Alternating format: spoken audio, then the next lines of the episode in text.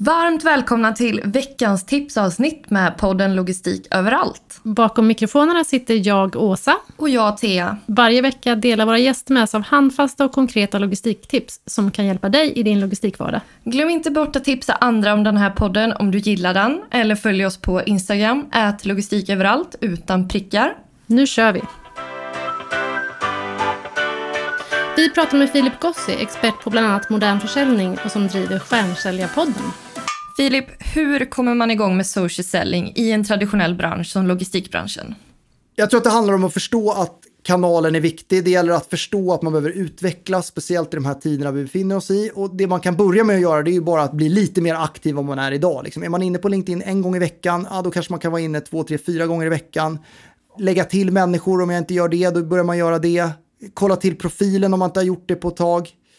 Ja, men börja att bli lite mer aktiv. Vad är extra viktigt för att lyckas? Att vara sig själv skulle jag säga. Alltså dela med sig, och, och er, alltså dela med sig av sin kunskap utan att sälja. Det är viktigt att liksom leverera ett värde för målgruppen som man vill nå. Det är viktigt. Och att göra det kontinuerligt.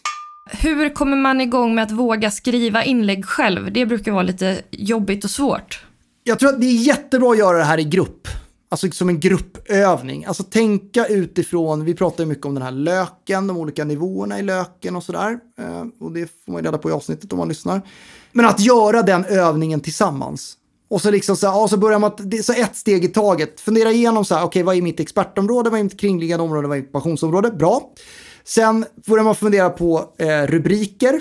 Så här, ja men vad skulle jag kunna ha för rubriker i varje? Och sen så helt plötsligt har man rubriker och sen så går man ihop två och två eller tre och tre och så pratar man och så, ah, vad, menar du, vad menar du med den där rubrik, rubriken egentligen? Och helt plötsligt har man berättat om sin rubrik som helt plötsligt är, blir en text som helt plötsligt kanske kan läggas ut. Tack Filip! Lär dig mer om social selling och försäljning i en traditionell bransch och även om löken i avsnitt 10 med Filip Gossi som gäst. Tusen tack till dig som har lyssnat på det här tipsavsnittet. Om en vecka är vi tillbaka med en ny spännande intervju. Glöm inte att prenumerera på podden så du inte missar någonting. Vi hörs!